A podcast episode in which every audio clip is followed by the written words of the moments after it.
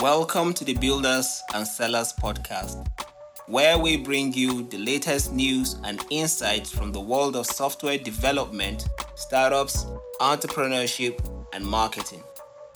Today, we are talking about one of the most crucial aspects of starting a business getting and evaluating startup ideas. Whether you are a seasoned entrepreneur or just starting out, Coming up with a great idea is the foundation of any successful startup. But with so many possibilities to choose from, how do you know which ideas are worth pursuing? The first step in getting startup ideas is to identify a problem or need in the market that you can solve.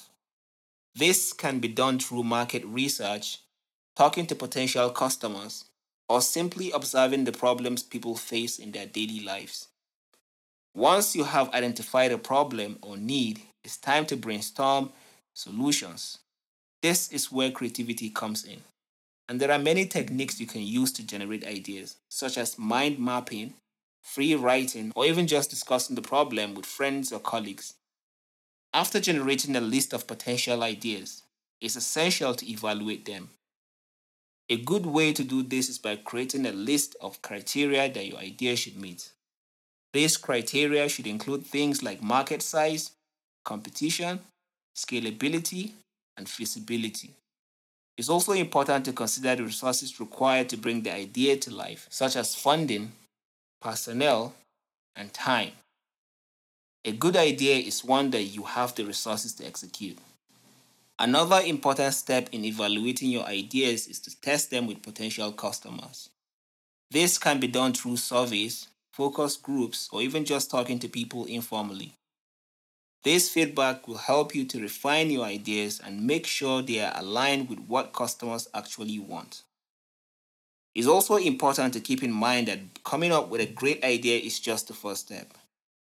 It's equally important to have a solid plan for bringing that idea to market and to be prepared to adapt and pivot as necessary. In conclusion, Getting and evaluating startup ideas is a crucial step in starting a successful business. By identifying a problem or need in the market, brainstorming the solutions, evaluating them, and testing them with potential customers, you can increase your chances of coming up with a great idea that you can bring to market.